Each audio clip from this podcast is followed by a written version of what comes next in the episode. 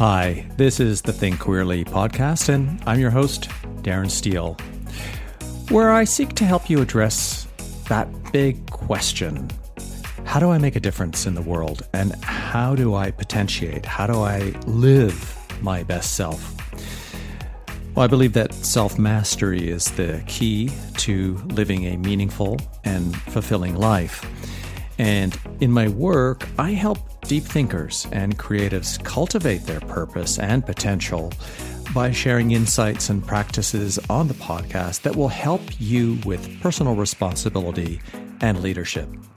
And when you cultivate curiosity and understanding and respect for life, you'll enjoy more acceptance, tranquility, and freedom. So, I'm going to talk about something today that really strongly and powerfully speaks to that last statement about living with more acceptance, peace of mind, and freedom. So I'm titling this, What Are Your Statements of Truth? And Why the Truth Kicks Sand in the Face of Positive Thinking and Affirmations. Now, in a very recent session, um, one of my clients asked me at the, at the very end of the call to send instructions on how to craft his statements of self truth. And this is what I had termed it. Now, he had been telling me about using affirmations to try and think positive, and we had a discussion about how those words and actions are are mostly meaningless because they don't connect with one's truth. So, for example, you might uh, have the affirmation, I'm rich and powerful and lovable. It's an all too common one, right? And I admit, 15, 20 years ago, I'm sure I wrote affirmations like that when affirmations were all the rage. But what reality does that connect with if you are not currently rich, if you're not powerful, and if you don't feel like you're lovable.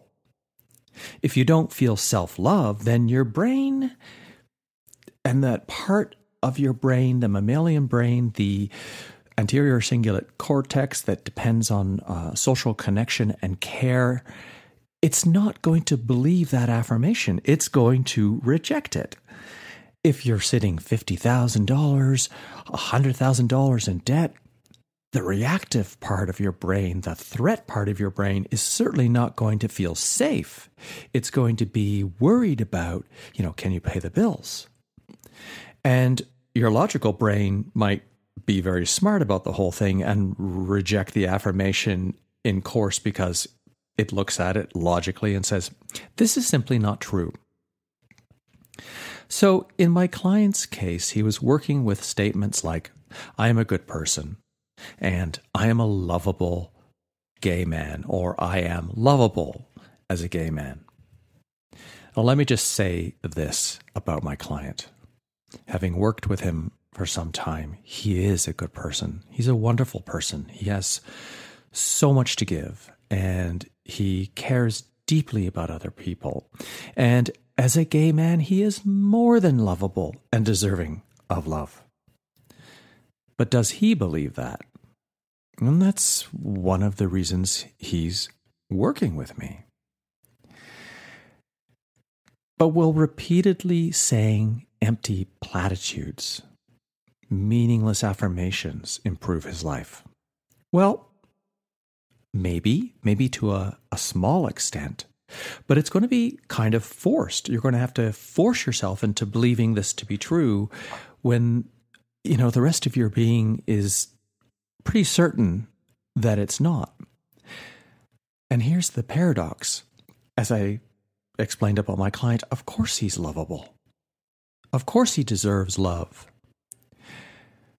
But if you yourself don't believe this thing, then you need to figure out what part of that statement is true until you can get to a larger, more all encompassing belief around what is true.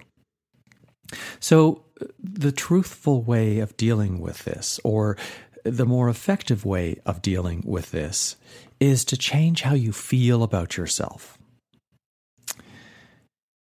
Now, we can improve who we are and how we feel about ourselves by accepting our current reality, our current truth, no matter how much it might suck. But we build upon that truth. To deny reality is a condition we're seeing an awful lot of in the news today, right? Fake news, trying to make shit up to get people to believe things. If you refuse to accept where you are right now, you're simply denying a truth.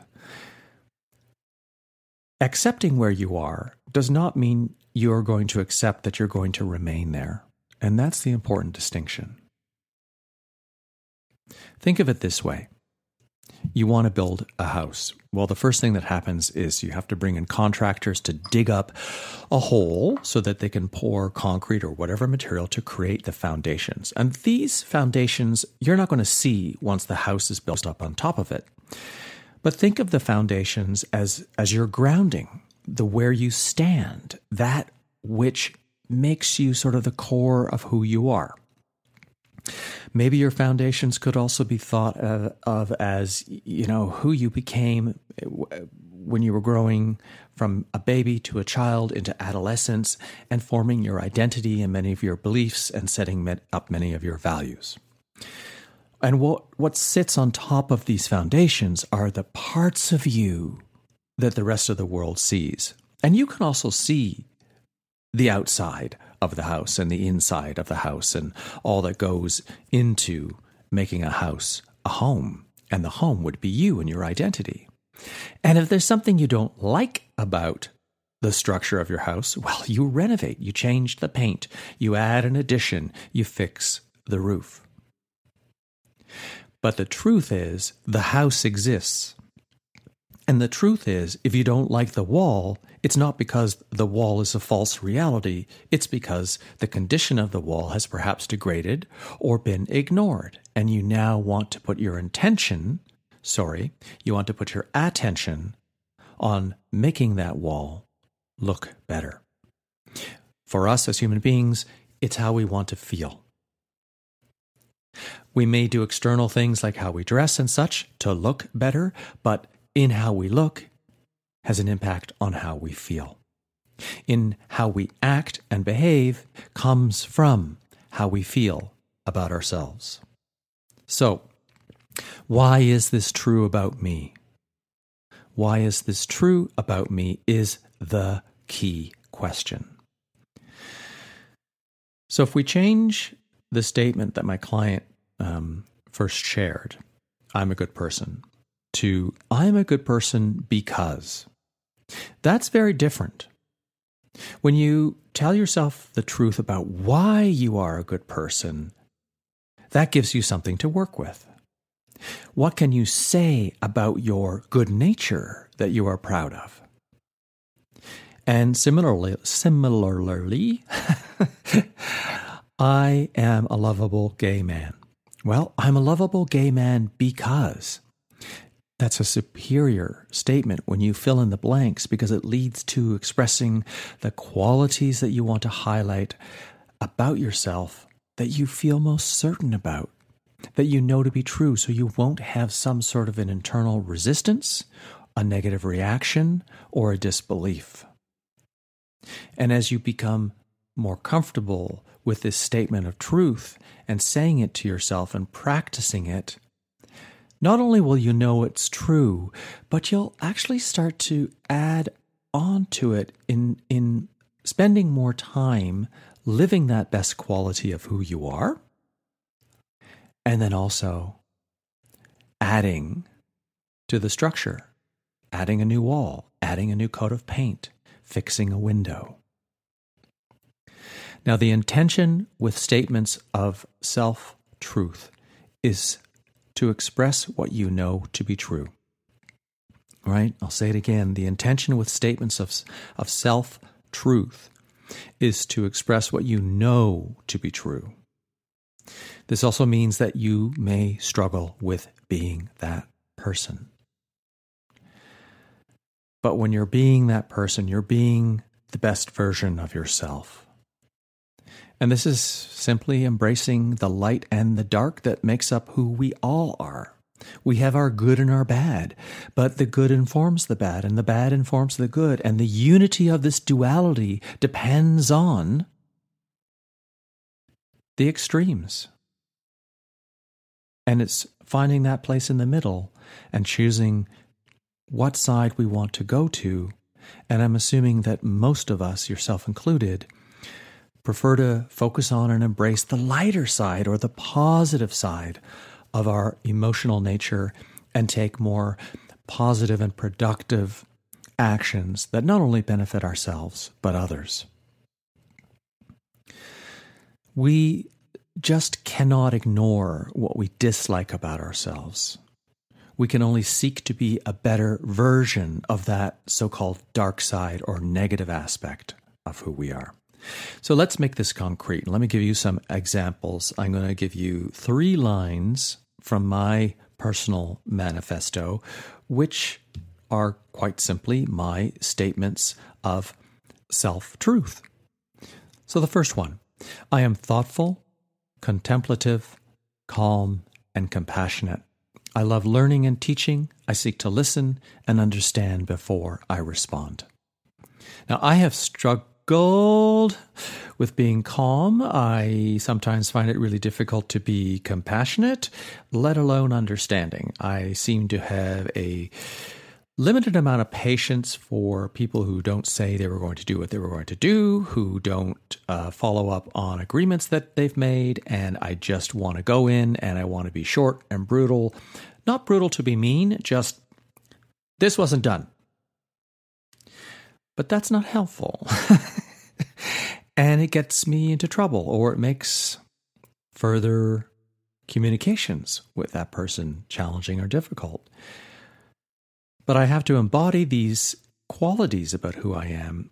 And when I recognize the dark but choose to embrace the light side, I feel the most content, the most at peace, the most free, and the most accepted by others, and that results in happiness and joy. I never feel good about myself when I spend too much time in the dark. If I'm being, for example, inconsiderate or contentious or trying to make somebody feel bad about something that they've said on Twitter, which is why I stopped doing it about six to nine months ago. It's more empowering to be better to myself by stepping back from that situation or recognizing that I need to take a breath and take a break. And it may actually be harder work to be thoughtful and contemplative and calm and compassionate because I have to then master myself, master my emotions, and recognize my truth because it is easier to be negative than it is to be positively proactive and empowering and thoughtful about others. Think about it. You can just so easily spout off a bunch of language that's condemnatory, contentious, and angry, and lacks compassion and understanding, and be done with it and move on, not giving a shit about the other person's feelings but it has a deep impact on you and who you are. And if you don't notice it right away, it will catch up with you at some point. And the more cognizant you become of embracing the dark and choosing, or I should say, recognizing and honoring the dark, but choosing to practice and embody the light, while it may be more challenging, while it may take more time in the beginning, the outcome will be much better. The freedom you will experience as an individual, the, the peace of mind and the acceptance you will have of yourself and from others will be that much greater. So here's the second statement about me I am a deep thinker, a reader, a writer, and an author. These are true statements. These are statements of self truth. And I know these to be true about myself because I've published articles going back years to back up this claim. Uh, I was just working through my writing folder the other day, and in one of the folders, there's over 350 published articles. That's not even the total number of what I've published. This, I believe, is the 178th or 179th podcast I've ever recorded. But what's more important about that statement is that it is a grounding truth of who I am and how I express my purpose and my potential.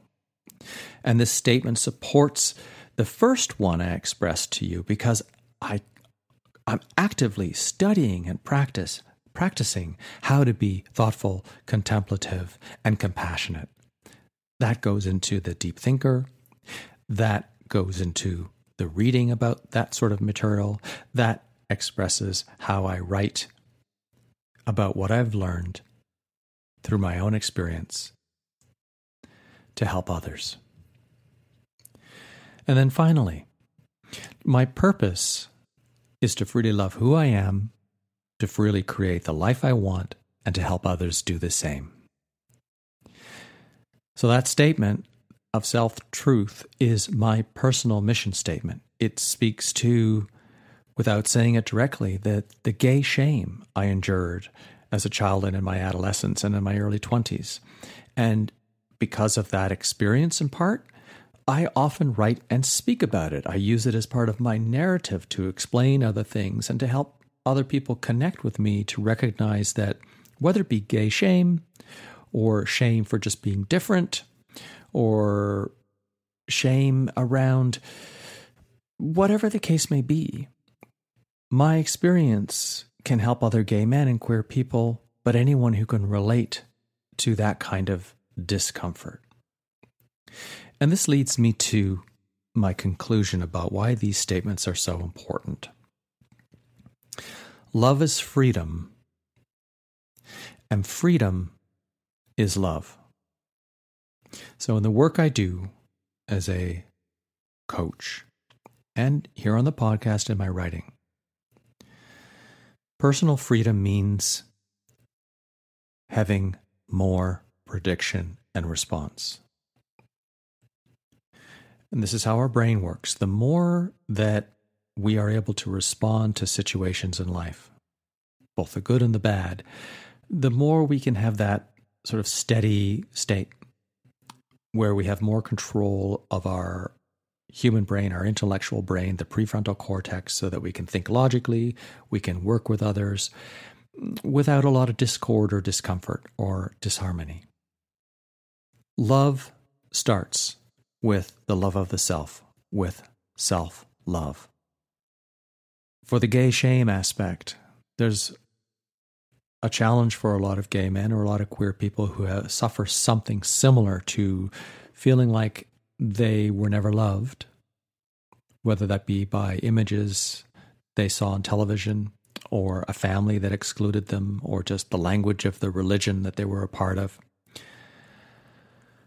Love is having the prediction and the response about the acceptance, connection, and care that you receive from yourself and others moving through life and this acceptance, connection, and care that you receive is a necessary part of our, our human being evolution. It starts as a baby in how we're cared for, the eye contact we make with our mother, with our parent, the touching and the caressing, the soft words that we hear that make us feel safe. These are all things that turn us into the human beings that we are. And as we grow up and we try and see ourselves in the world, and as we become adults and then try and establish more uniqueness and perhaps try and really focus in uh, focus in on our identity and what we believe in and what we stand for if we don't address that core issue of self-love we will never be free because a lack of love is a lack of prediction and response. And a lack of prediction and response is a lack of acceptance, connection, and care. And those three things are love. And those three things are grounding. And those three things make you feel safe and secure. And prediction and response is what is true about yourself and what you believe in. So when you know what your most important values are, when you know why you believe what you believe, you won't need to cheat yourself with empty affirmations. You will only need to tell yourself the truth the truth of self love and freedom. Thanks for listening.